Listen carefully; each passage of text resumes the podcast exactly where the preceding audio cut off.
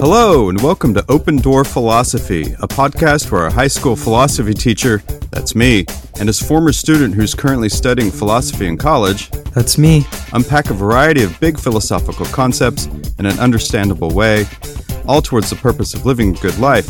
Welcome to episode 18, the fourth of a four episode arc on ethics and morality, where today we'll discuss the ethical system known as virtue ethics. But, of course, before all of that, Andrew, how's it going? Life's pretty good. I'm just uh, enjoying this nice weather that we're having in Texas right now. Our weekly uh, weather report, as always. It's beautiful outside, so I've been taking advantage of that, but my allergies have been really acting up, so that's why my voice is a little. It's the word like cranky or um, craggy, craggy on this uh, this episode, but otherwise it's been good. Awesome. How's how's your um, teaching assistant, your TA job been going? It's been a lot of fun so far. So we've we just finished up about two weeks ago. We finished up moral relativity. I think we've had we've talked about that a little bit on here, and then this past Friday we just finished up this kind of mini unit on marriage and sex. So that was really fun too. It's a area of philosophy that I was totally unfamiliar with, but it was really cool. And then this upcoming few weeks, I think this is our longest unit. We're going to be talking a lot about political philosophy. So that's very very exciting. So eh, that's been that's been really fun. Good. Were there any takeaways from from your most recent topic? It was a pretty controversial topic. So, you know, actually something that was really interesting that I was not expecting at all was it was kind of an orientation or a discussion not around kind of marriage and sex on how that should operate, but one how how much the state should be involved in marriage and, Mm. and sex, and Oh, yeah. also um, Uh-huh. if the state shouldn't be involved in in marriage, then how should we protect the rights of children? So it was really very very interesting, and I think it was a really good segue into our next topic because I think the students were just really fired up about political liberalism, how much the state should be involved in helping its citizens achieve a good if a good exists. So it was a lot of fun. Good. So, as a facilitator, did you uh, did you encounter any uncomfortableness? I kind of figured I, I figured there would be a lot of uncomfortableness this uh, this week, these past two weeks. So what I what I did was I kind of uh, separated students into groups of two or so, and kind of hopped around to kind of drop some bombs and to push them to be a little, little bit more clear. But there there were a little bit of awkward moments, but uh, I think they handled it pretty well, all all, all things considered. Good. Yeah, I had my first awkward moment in class last week. We were talking about Augustine and the problem of evil and that standard contradiction that comes up of a of a benevolent an omnibenevolent God, you know, that allows evil. That that that age old philosophical chestnut. And uh, some students, well, it was it was the most engaged discussion we've had of the year. I'll, I'll tell you that. and there were some students who, for the first time, you know, openly said to other students that they disagree with what they're saying. And I think that was all handled pretty well and maturely. I don't think anyone's feelings were hurt or anything like that, but it's, it's definitely the first time we've had a discussion where where people disagreed, probably on a very personal level. Yeah, that's a topic that probably hits close to home for a lot of students on both sides of the aisle. So, I'm sure that was a. I mean, I, I'm I'm not sure that it was. I know it was because I can uh, remember when when we were talking about that stuff. Um, but I that's that's really good that they handled it well. Yeah, yeah, yeah. How's how's everything else been going for you aside from dealing with fights in philosophy club? right. So, like you, I'm reveling in autumn. Not that it's really autumn, but man, down here in Houston, we're always so ready for it. Uh, we did have our first nights where the lows were in the 50s, so that was nice. And the highs next week are all in the mid 80s, which I know for some people probably doesn't sound very cool, but it's cool for us. That and that means lows are in the 60s. Oh, so that's so nice. uh, oh, it is. It is. You walk out in the morning and it's cool outside, and It's going to be great. I drove to work last week one morning with uh, with the sunroof open. Not that it was sunny; it's always dark when I go to work, but, but that that nice cool air. Yeah. But anyway, yeah, everything's good. You know, life is moving along as it should, because everything, of course, is in perfect order. Ha ha ha ha ha. Tra la la. well, you know, that's a great segue into our episode, I think, because, um, you know, perfect order, a perfect end. Great segue into the topic of today's episode. right. All right. Well, let's do it. All right, everybody. So, welcome to the main segment of our series today. We're wrapping up the fourth episode with virtue ethics, one of the ones that I find to be most interesting and most compelling. So I think it's going to be a, a really fun episode. So, virtue ethics, just as a brief kind of historical background, has been around for at least 2,500 years, beginning with Socrates, Aristotle, Plato, going all the way up to the Stoics, going to the medieval times, kind of fell off during the Enlightenment, but has recently had a resurgence in probably the past hundred years or so. So that's been pretty interesting. But what is virtue? So, Mr. Parsons, let me um, kind of pass the ball to you. What do you think of when you, if someone says, "What is a virtue"? Well, I think of sort of colloquial sayings. The one that comes to mind most easily for me, and usually for other people, is is uh, is a phrase like "patience is a virtue." Mm-hmm. Other things I associate with virtue is the the four cardinal virtues. I also think of the word character when I think of yep. virtue. Yep. And and of course I think of its opposite, which is vice. So really to to take all of that together, when I think of virtue, I think of a way that we can conduct ourselves in the world that's not so much based on a particular system per se, but in the way that we personally conduct ourselves according to these character traits that we call virtue. Yeah, so I think that's kind of a good foundation for us to think about. I mean, it is a very complicated subject, but if we kind of keep that as our North Star, that's going to really help us. But before we kind of dive into what exactly virtue is, um, how we can obtain it, et cetera, et cetera, I want to give a little brief kind of framework that I think virtue ethics depends on, and, and that all virtue ethicists kind of have to believe for it to be kind of a, a, a compelling system. So, virtue ethicists believe in something that they call, in Greek, it's called the telos. That's um, an end goal that, you know, everything kind of is aiming for, or not everything. Well, everything is aiming for, but telos is just an end goal of something. And so I'm going to briefly quote Aristotle real quick from Book One. This is actually the first line. Um, Aristotle is this uh, does this great thing where he gives this really broad, may, maybe not broad, but a very expansive quote at the very first first line of his book in most of in most of his book. So he starts off book one, which is about virtue ethics. He says every art and every inquiry, and similarly every action choice is thought to aim at some good.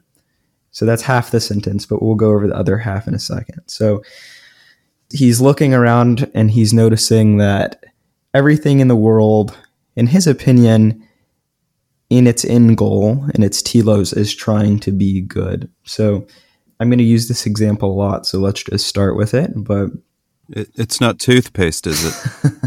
no, we'll keep that for uh, the deontology episode. But uh, oh, okay, okay, yeah. So I, I guess I think this is the, the the example I was taught with. So think of like a coffee maker, right? Um, like a Keurig coffee maker when people are designing that coffee maker, they're not kind of aiming to make it not work well in most of its cases.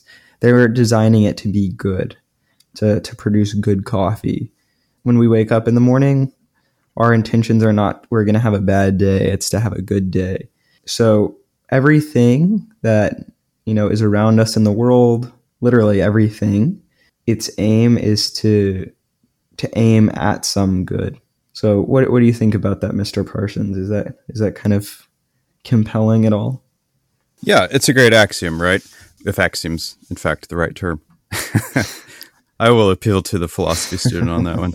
Uh, but uh, right, so we got to have this kind of guiding idea that everything is moving in a particular direction, and that direction is good. Why would anyone want to do anything that wasn't good? And so, whether we're talking about Keurigs and the production of those, we want to create good coffee. We want to create a good machine that functions well. And of course, want to create good profits. Uh, and in order to do that, it all needs to function good, right? So I, I guess probably where you're going here is that with humanity, our desire, whether maybe we even consciously acknowledge it, is that we as human beings, our nature is that we want to do good, right? Yeah, well, yeah, that's that's a good point. Aristotle would, well, I guess literally every virtue ethicist. So I'll start off with Socrates for this because I've said Aristotle too much, but Socrates, Aristotle, Plato, MacIntyre, they would all say that everything is aiming at some good. Every everything in existence, telos, everything's end is to reach the good. So, and that's actually the rest of this sentence. So, Aristotle says, and for this reason, the good has rightly been declared to be that at which all things aim. So, let me bring up a quick objection that I, I always think of when I read this sentence. So, I can hear people thinking in their heads, well, you know, Andrew, that's that's good and all, but what about somebody who's like a, a bank robber, right? And they're wanting to rob a bank. How can you say that that is thought to aim at some good? I mean, obviously it's not. It's stealing. It's taking advantage of people, et cetera, et cetera. So, Mr. Parsons, how would what would you say about that? How would you respond? Yeah, that's one of my objections too. Uh, you know, when we were talking about it sure. a minute ago, it popped up in my head. Is like for so for people who aren't doing good, you know, does that still result in a type of good? Yeah, that, that's almost a metaphysical question. Yeah. So I don't know what what's the Aristotelian answer to that. Well, it would just be something like you know those people, their conception of the good has been radically altered and um, not altered, but it's been mangled mangled up in their head. So the good for them, what they think of as the good is probably like money or something like that, which Aristotle doesn't think is good, but the good. Or someone who's just like, you know, we've talked about this in the few last few episodes, but someone who's just like a massive hedonist, the good for them, they would say, you know, is pleasure, but Aristotle wouldn't say that as well. So probably the the good has been kind of mistangled up. Now, let me talk real quickly about what this good is for humans, because I think that's kind of the important part behind all of this. So, if all things aim at some good, then the good for humans is what Aristotle, I think Aristotle uses this term. I don't remember seeing it in any Plato, but I could be wrong. But it's he calls it eudaimonia, and that means I don't know if there's a good English translation of it, but what I've heard is basically happiness, but think of happiness on like a scale of not kind of a one-time thing that you feel, but a state of state of happiness that's kind of existing, a state of goodness, right? That's what Aristotle would consider the good for humans. Mr. Parsons, yeah. Yeah, we Yeah, go ahead. Yeah, we've talked about eudaimonia before, and another word we've used is the term flourishing. Yeah. And for a second, talk about maybe the the conceptual difference between flourishing and happiness. Like, are those different in, in some kind of way? Obviously, some books translate it one way and the other. No, that's a really good question. So, yeah, like you said, eudaimonia is translated in a lot of ways. Happiness, um, also flourishing. I don't think it's one of them I don't think one of them kind of encapsul- encapsulates really what what the correct one is. I think flourishing is a really good translation of it too, because it's like once you've reached eudaimonia, it's you're in a state of flourishing. You're just flourishing as a as a human. You're the best way that you can be. You've reached a state of excellence. So I'll go back to the coffee mug, for example. Think of like a coffee mug. What does it what does it do, Mr. Parsons? Well, it holds coffee Yeah. in such a way that, especially with the design of it, hopefully it, the mug does not become so hot that you can't hold it. Yeah. But I guess if we were to get even more technical about it, you would hope it would be a, I guess the fancy term that we use today is ergonomic, that it fits your hand well. Like the better it fits your hand, the better it functions, and of course, the better it maintains the heat of the of the liquid, but also at the same time not burning your hand and and all those kind of things. Oh, also that it's probably stable, like it's not easily knocked over or something like that, which all has to Right. do with design. Right. You're right. So so I drink a lot of coffee, so this is a really important question for me. Okay, so now with with kind of that in mind, what would you say that a like an excellent coffee mug would be or like what would a good coffee mug be in comparison to just a coffee mug? Well, for me, let's see if this goes in the direction you want it to. For me, a good, first of all, I, I drink my coffee black. So that's going to have something to do with my explanation. This will be far more in depth than, than you were probably wanting. So for me, a good coffee mug is like a good old fashioned diner coffee mug. You know, the old white, just plain white coffee mug that's sturdy and kind of thick and, and heavy and maybe holds hmm, eight ounces at the most. For me, that's the ideal coffee mug because it has a wide base, it won't knock over, it's heavy, it's sturdy, all that sort of stuff. But I drink my coffee black. Now, let's take my wife, for example. She likes to put a lot of creamer into her coffee. So she likes those sort of bowl shaped coffee mugs, right? And because that can fit 12 ounces, maybe more, I don't know, in those. And so, like, half of her coffee is, well, coffee, and the other half is creamer. So, for her, my coffee mug is not ideal, my diner coffee mug, because, like, she's only putting four ounces of coffee in there and the rest is creamer, and that doesn't last very long, versus the much larger one, which accommodates for, for her creamer. So, that was probably not at all helpful to your description. That's okay. That's okay. oh no!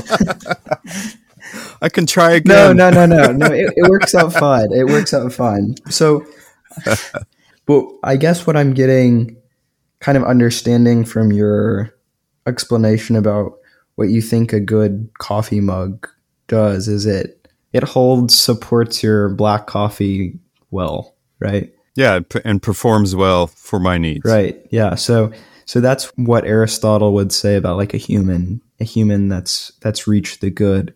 They've they're excellent. They've functioned well, so they're flourishing. They've done what their role is as a human. So let me backtrack real quick.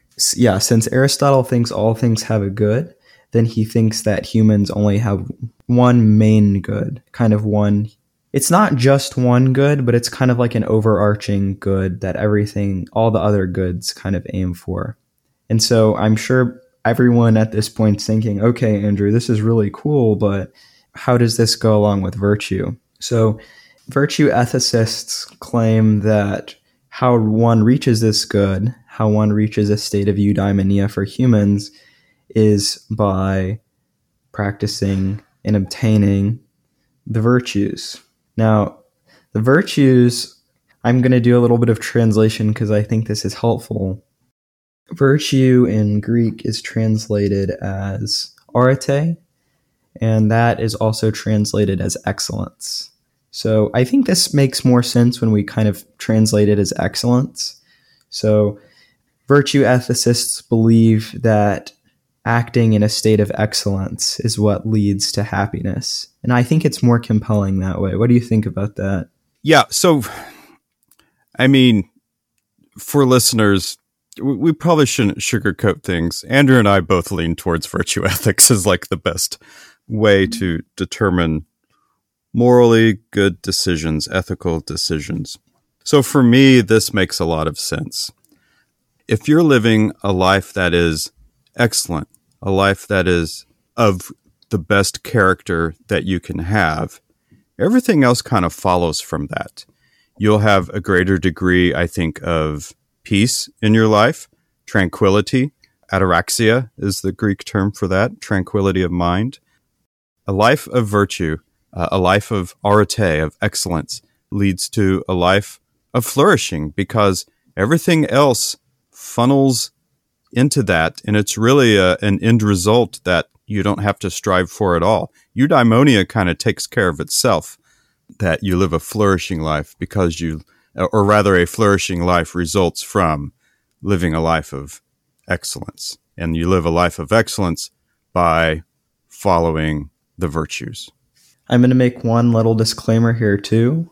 This differs across all virtue ethicists. So I think this is important, though, to, to keep in mind. So virtue ethics is focused on what's called moral virtues. That's also translated as character virtues. Now, some philosophers also would say that you have to be virtuous in in all ways. I don't want to really talk about this on this episode because I even though Aristotle thinks that's to be true, I think it's a topic for a completely another day. But we're talking about moral or character virtues. So these are often labeled as kind of the four cardinal virtues, as we kind of prefaced earlier. But Mr. Parsons, why don't you take us away with these? Right. So the so the big four, and they seem to transcend a number of different philosophical schools: Stoicism, Catholicism. The big four are courage, wisdom, justice, and temperance. Some people will say practical wisdom, and we can talk about that. But those are the big four that Aristotle identifies. And from those, you can come up with all kinds of other virtues. You may say, like, I mean, surely honesty is a virtue, uh, you know, or patience is a virtue, as the old saying goes. But those seem to be subsets of these of the big four. So, so those are the those are the big four that Aristotle puts forward. Socrates spends a little bit of time talking about them too, but I don't think they're as developed. Certainly, they're not as developed as in Aristotle and you know the Stoics too. I think I think we've briefly talked about this on our Stoicism ex- episode as well. But do you want to go down the list and kind of talk about each one for a second, or um, let me let me say one thing first too. So these virtues are also something that kind of is in the framework of the ethics is that we have a soul. Now you can think of the soul as like a, a Christian or um, Jewish or Islamic or you know any type of soul that you wish, or you can think about it in a modern agnostic slash atheistic um, idea of what the mind is. It doesn't really matter, but these virtues are aimed at. Uh, it's a, it's aimed at a part of the soul or a part of a mind that isn't like natural like it's not what makes our heart beat or our natural like smell or whatever and it's also not something that's pure reason also so um, it's a part of ourselves it, these virtues are aimed at kind of controlling a part of ourselves that kind of is is naturalistic and animalistic um, so I'll, I'll kind of be referring to I think that will make more sense once we kind of delve into these. So here are the here's my explanations briefly of, of the four of the four virtues. So courage, courage is you know what to fear and what not to fear. It's often referred to or directed towards moral courage. In other words, to kind of stand up and do the right thing in the right situation. So I'm sure we'll get to golden mean stuff later on, but uh, but courage is that first one. Wisdom is the second one, and and that's that's essentially to know the difference between good and bad, if you will, to be able to navigate complex situations, especially morally complex situations. It takes a degree of, of wisdom, and that's something that you cultivate over time. The third is justice. And for me personally, this is the one that's that's biggest for me.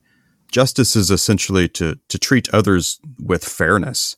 And I think with justice, you get a lot of subset virtues uh, like kindness, benevolence, friendliness, uh, honesty, all that connects with the idea of treating someone with fairness. And then last is, is temperance. So that's essentially what to pursue and, and what to avoid. Uh, another word to use easily is just the idea of self control, right? Uh, so you're responding to situations in, in just measure without excess or deficiency. So if you're able to, to focus on those four virtues, right? There's a lot that we can talk about in terms of like subsets of those that are really important in terms of behavior and character. But if you appeal to these four, most other virtues flow from them.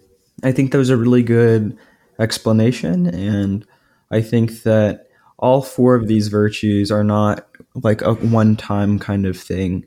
They're not something that, like, you can act justly, but that doesn't mean you're just. You can act wise, that doesn't mean you're wise. You can act in a, moderate way, but that doesn't make you moderate, nor does one time act of courage make you courageous. These are kind of a habit that you have to build so that in every action that you make, it's it's an unintentional act in which you receive the right kind of pleasure after the action has been complete.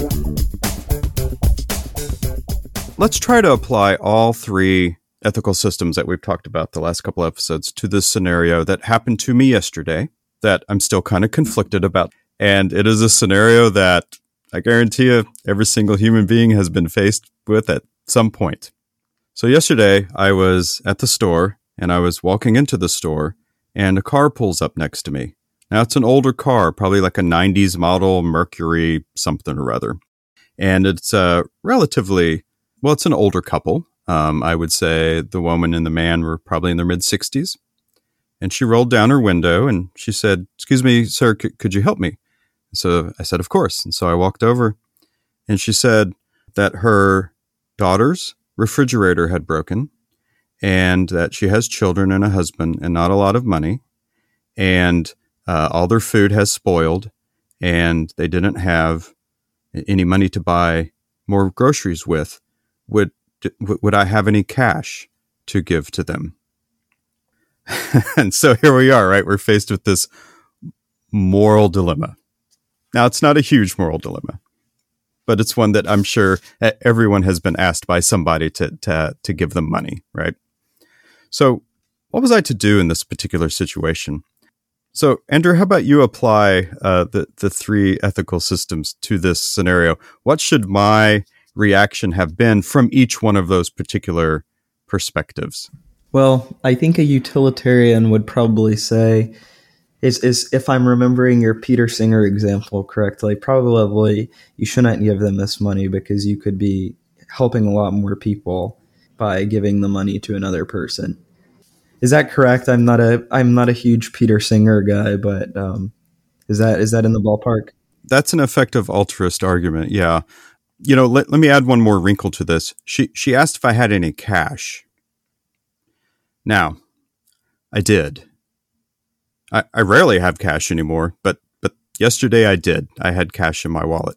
So so we'll see if that has any any uh, impact on this particular scenario. But um, yeah, so maybe a, a, utilitarian would also not only effective altruist utilitarian, but a, a utilitarian might weigh, you know, my my situation versus these people's situation and you know the beauty of of utilitarianism is that in a way it's sort of egalitarian so like maybe my $20 bill means less to mm. me than it would have been for this other family $20 might have meant quite a lot to them versus what it for me. Yeah. So so I don't know. I think from maybe the utilitarian perspective that they would have given some money to the to this yeah I, th- I, think if we're kind of breaking it down on the the scale of just you and this individual i think that um, utilitarian would say that as well even yeah yeah now here's another wrinkle i'm sorry making this more complex uh, here's another wrinkle we don't truly know the intention of the person who is asking for the money. Yeah. And maybe that has something to do with the ethical decision that's made, or maybe it doesn't. But but I think for the utilitarian, it probably no, wouldn't. No, no, no. Um, because you know you might say that like it's impossible to know really in that moment what the true situation is. And so, really, it's just your action that's called into question. I think you're right. I think you're right about that. And then I think the deontologist would probably say something probably similar as well, right? Like, I guess we don't know the person's need in uh, uh, their their intent or, or their true intent or whatever, but they would probably say something like, "Well, if I don't. Uh, this is tough to weigh from a deontological standpoint too. But I, I guess if I don't know, I'm. Try, I was thinking about trying to apply it to what if everybody was coming to ask you for money. That mm, would mm-hmm. probably be tough for you. So I don't know if the deontologist would say that. But I don't. I don't know. I. I, I really don't know how. Or to flip that, like you know, would what if everyone in the world never gave money to people who That's were in true. need? You know, it's a That's different true. way to look at it from a deontological. Um, and then you also have the issue of honesty, which is a virtue. But, you know, if you go with deontology, Kant would say that lying right. is wrong. Lying is always wrong in any given scenario because we're not supposed to consider the consequences. It's just this person has asked me a question. I should be forthright about my information. And and here's where my uh, quandary comes from, where I've been uh, wrestling with this mm-hmm. ever since that moment. Is uh, is I lied, mm. right? I, I, lied. I told them I didn't have any cash. Mm.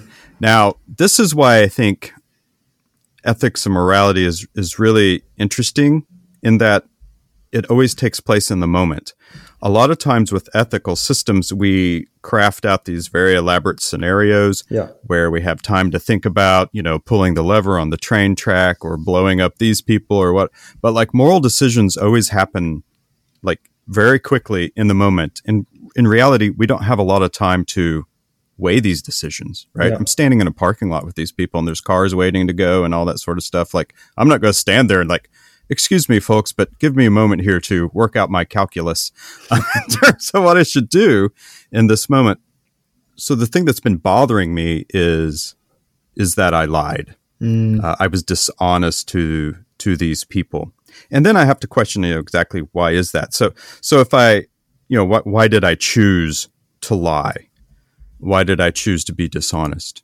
And you know, a deontologist would say, "Well, you never lie," and so you know, there's your there's your black and white answer of what to do in that scenario from a deontological perspective. So now let's apply that to virtue ethics. Yeah. And I think probably justice, maybe courage, might have something to do with this decision. So how do you think justice might have informed my decision here?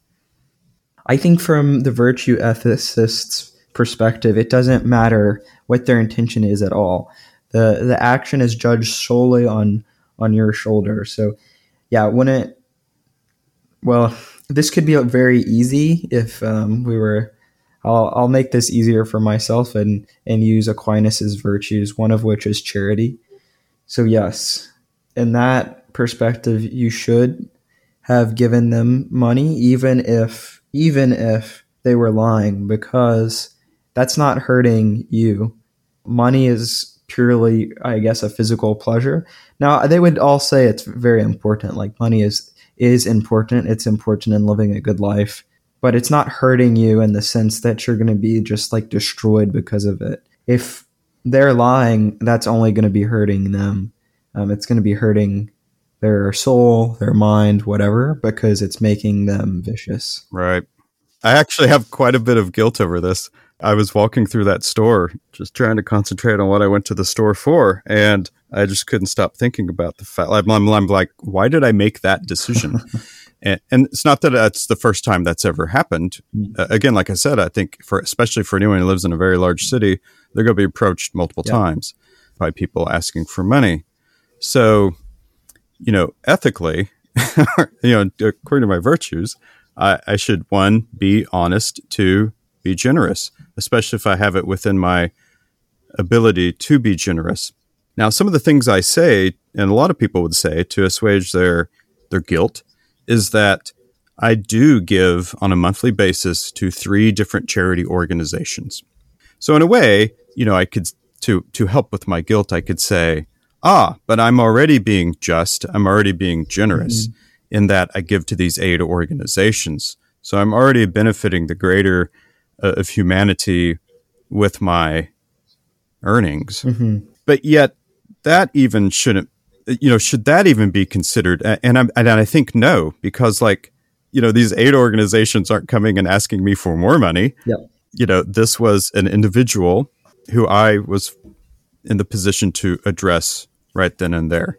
And there's a whole lot of other factors that go into that decision, of course, that would be interesting to unpack. But I don't know. I thought that would be interesting to look at from virtue perspective. I, I, I think I've I think I failed. well, well, I think I think the the last point that you brought up about you donating some money is is a good point for for for virtue ethics too, right? Like I think that all of these virtue ethicists would say, yeah, you know, you're, you're working on the the virtue of charity right now. It's not habituated. I mean, that's like a perfect example of a habituation process you're you're learning the virtue, you're cultivating it, but it's not kind of an internal habit. That's what I think a virtue ethicist would say, but it's not like I don't think it's necessarily a, a, a totally vicious action. I think it's just kind of a a virtue ethicist would say that you know it's it's just a part of the learning process, right? Like you're learning to be good, you're learning to cultivate these virtues. So yeah, that's kind of something. Again, I will try to uh, you know ease my guilt here. This is something that Marcus Aurelius points out, actually. Of course, Stoicism uses the four virtues as their guiding principles for, for just action. Well, I guess one of the criticisms of virtue ethics and Stoicism also is that it's it can be a person can be awfully hard on themselves. And somewhere in Meditations, and I'm paraphrasing, of course, you know, Marcus Aurelius says, "Yes, of course, try to be as virtuous as possible, but when you don't, celebrate being a human." Yep because being a human is to to mess up. And so the point is to grow. And uh, you know, I would like to also think that that type of growth that we're talking about is something that goes on throughout a person's life no matter how old they are. You can always I don't know that there's a, ever a, a, a state where you reach ultimate virtue, right? No. no. Um, yeah. So, anyway. Well, I mean, the fact that you're like you're trying to think about this kind of moment is proof that you're learning from your action, right? It's just kind of another proof in the pie that about virtue ethics. It's it's not just concerned with one action, it's concerned with an entire life. Man, I feel so much better. I'm such a good person. I've turned this around. I am a good person. So I th- there is a few objections to virtue ethics. I think we could, as a lot of Enlightenment thinkers did, and kind of why it fell out of fashion for the until its revival in the 1940s or so, is we could critique its kind of metaphysical framework that it's existing on, assuming there's a telos, assuming we have a soul, et cetera, et cetera. I, do, I think those are for another time and place, and also I don't think they're as interesting as kind of an example. So one example that I think about a lot for virtue ethics is consider someone who has a severe mental disability, a, a disability so severe that their process of reasoning is just kind of severely prohibited to the extent that perhaps they couldn't even reason. Now, since virtue ethics assumes that all humans share one good and that this good is cultivated by developing these virtues, these moral virtues that aren't just born into us, it would seem that a virtue ethicist would say someone with severe disabilities could not reach this state of happiness, this state of flourishing. And that seems kind of odd to me because if there is one good for all humans, it would seem that that would be accessible to all humans, not just some. Yeah, I get that kind of argument. So you know, essentially what it's saying is that since a person who's mentally deficient to the point where they can't make rational judgments, that they can't employ virtues. I mean, I get that argument. My my rebuttal to that would be one, how many people are in that particular scenario? and that's probably not a great counter argument, but two, Sure. is a person who's has that type of mental deficiency are they still not contributing to the goodness of themselves and of humanity in some way even though they're not entirely aware and able to make rational moral virtuous decisions um, but it's a good i mean it's a good counter argument do, do you have any rebuttals to it Yeah. Well, this is my this is Andrew tailored uh, objection to virtue ethics. My I do have a few. I'm going to save those just in the interest of copyright. those those will be coming out soon. But let's see. I think uh, I think a good objection is kind of the Thomist Thomas Aquinas objection, where someone with severe disabilities they can still be heavily involved with the good in other ways, right? So someone who's religious might say, yeah, they can't cultivate these moral virtues, but they can still have a relationship with God. If God is the good, then, you know, they can still reach happiness. They can still reach eudaimonia. So I think that's one objection that someone could take. I think another one is something like, well, courage for someone with a severe disability is looking a lot different than courage for someone without one just because you know you face those two types of obstacles in different ways doesn't mean that that person who has a, a severely limited disability couldn't be courageous um, and, and kind of cultivate that virtue in whatever way they could. Now there there is one that I am not a fan of at all uh, uh, response to this, and and that I've recently heard, which is just saying yeah, you know, like someone with this severe disability couldn't couldn't flourish, and that's a harsh take to to take. I heard that two or three weeks ago, and I was like, uh, "This is um, this is rough," but um, it is it is a response. Yeah, that's a difficult objection, and you know, to really unpack that, that would take us a few minutes for sure. Uh, talking about what exactly individual experience is, and can we ever truly know other minds, and and all that kind of stuff. I guess maybe another objection, and this is going to be a rebuttal to the other counter argument. Anyway, uh, the, another objection is that it, it's so individually focused you know it's it's the virtues and Ah, yeah, but it's yeah, but it's yeah, your virtues and your character and you're trying to improve yourself and and it really doesn't consider others. Yeah, so in a way that counter argument is creates an objection to the previous one. So with the person who's mentally deficient what business of it is yours if they're not following the virtues? They're not your responsibility. No one is your responsibility in terms of following the virtues you are responsible for you following the virtues and that's really it. That's all you can, control is yourself. I don't know if that's a good objection to the counter argument but that's another of uh, counter argument to virtue ethics is that it's so individually focused. So so do you have a, an objection to that? I've heard this one a lot. Forget if I mentioned this in the um, utilitarianism episode, but I had this friend who um, I was critiquing his involvement with effective altruism, and he was using this um, kind of rebuttal as an objection against uh, virtue ethics. Virtue ethics, and I think we talked about this with friend on our episode on friendship too. Um, something very similar to this. I think that it is. It's. A, I think it's a very on the the face objection. I think it's on, very on the surface level because a virtue ethicist is going to say that you have to be helping people to be good. You have to have good friendships. You have to you have to be a good person not only to yourself but to other people. That's how you become good. So I don't think I don't think that it's anywhere near. I think if you looked at someone who was following virtue ethics in a in a very clear way and they were a virtue ethicist without any kind of like they were just acting like it they were clearly following it i don't think anyone would say that they were being selfish yeah they're they're doing good for themselves but they're also doing good for a lot of people and it's going to be affecting a lot of people too Yeah, it's like doing good for yourself and cultivating your virtues by extension does good for others. I mean, we're talking about justice, and justice means being fair right yeah to others, right? Um, And, you know, if you Yeah. want to take it to the Stoic level, which again involved a lot of virtue ethic theory, there's the whole idea of cosmopolitanism and, and that we are very much so a part of the community and the and and of humanity and it's not an individualistic thing. Yeah, I always think I mean that counter argument always comes up, but I think it's a really weak counter argument.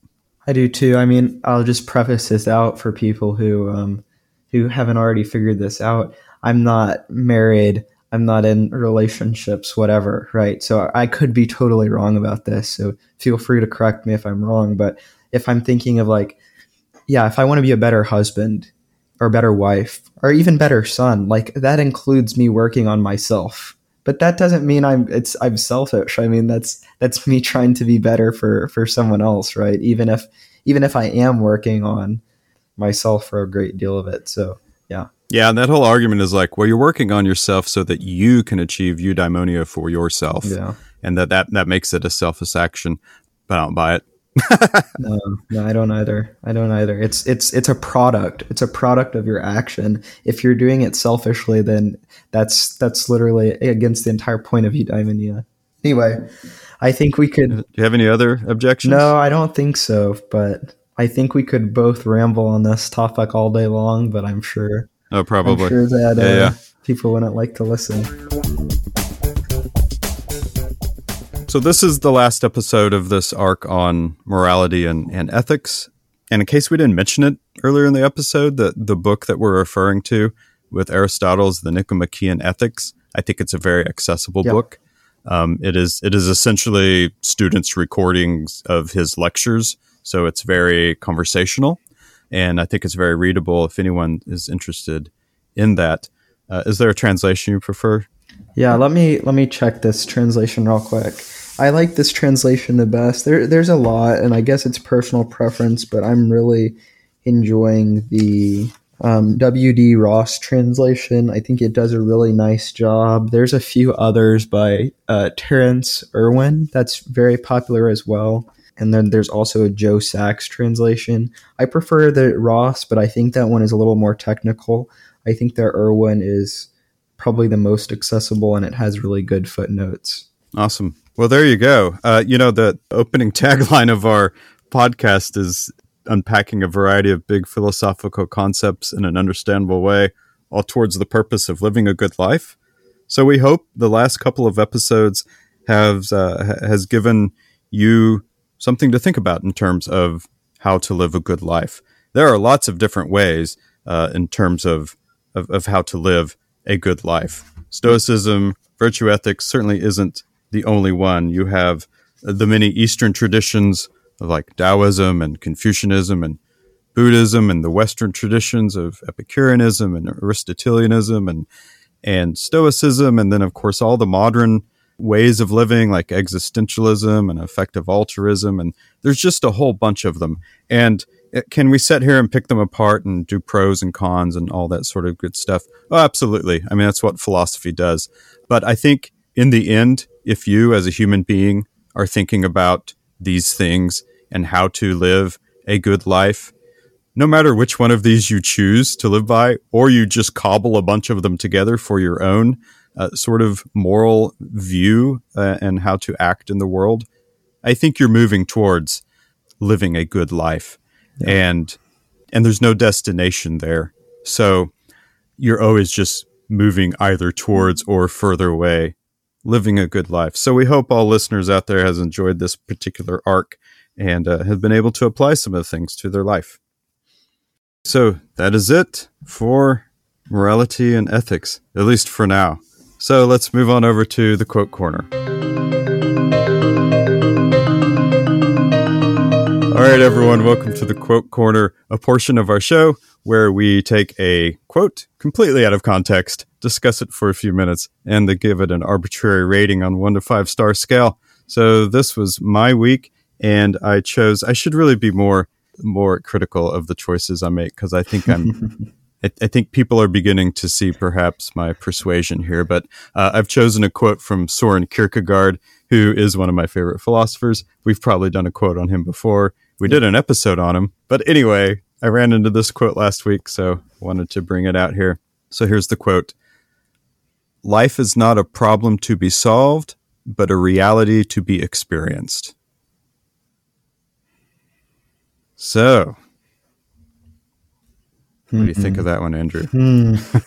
Well, I am tempted not to like it at first because I think like I do give it credit because I think if you try to solve life all your life, then yeah, you're not going to experience it and it's not going to be a good life. But also, I think that well, something solved means implies that something is like there, I guess, that someone's trying to find.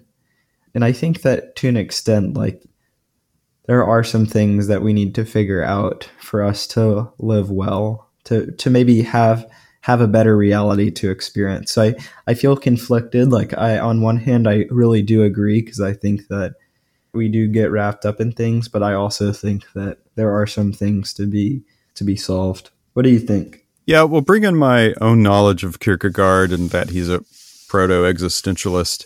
You know, people really do get caught up in these big questions of like, why are we here and what should we do with our Wow, lives? And, you know, all of that kind of stuff. And, and not that those aren't important questions, and Kierkegaard wouldn't say that those aren't important questions. But he would also say, and what he probably is saying is you can get way too caught up into those questions and all around you life is happening and you're missing it because you're totally wrapped up in those in those existential angsty questions right so so life is is uh is something to be experienced uh not necessarily theorized about all the time All right, so are you gonna make it I don't know. Um, need to go to the are you taking all the appropriate medications andrew I am. I am. okay good So um, let's hear this arbitrary quote rating, Mr. Parsons. What do you give it? Well, this is just so arbitrary, right? I love me some Kierkegaard. Hmm, four, four stars. Four stars. Yeah, Um, hmm, I will give it a. I'll give it a three stars. I feel like that's right in the middle. it is. It is exactly in the middle. you don't have to feel about it at all. I'm just. I'm just experiencing life. Oh boy, you're really experiencing the reality of allergies today. I so am. uh, listeners will will have it edited out, but folks, he's having a rough time today.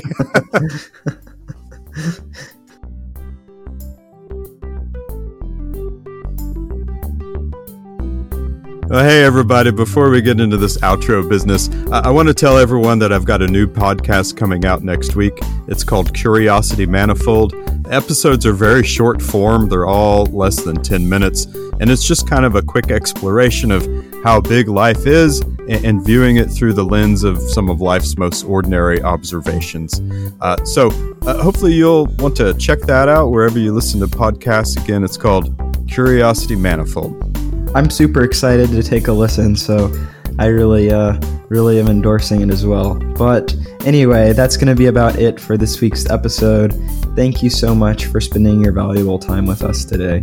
Yeah, you know, we'd love for you to leave a positive review. Hit that subscribe button wherever you listen to podcasts so you know when new episodes drop. Pass it on to your friends. It's definitely the virtuous thing to do. We'd love to hear from you as always. You'd like to tell us what you think of the show, have a question you'd like us to discuss, or a philosophy quote you'd like for us to rate, please email us at opendoorphilosophy at gmail.com. I'm pretty sure it says in the Nicomachean Ethics that when you hit the subscribe button, you get bonus virtue points. so, uh, so even more so if you if you give us an email. You can follow all of our philosophy, of course, on Twitter and Instagram, and our website at opendoorphilosophy.com, where you can find oh so many things about the show, including our uh, recommendations and resources. Thank you to Kevin MacLeod once again for the use of the music we use in the intro and outro. Thank you for listening. We'll see you next time for a very, very exciting episode. And remember, when your life seems in need of some philosophy, the door is always open.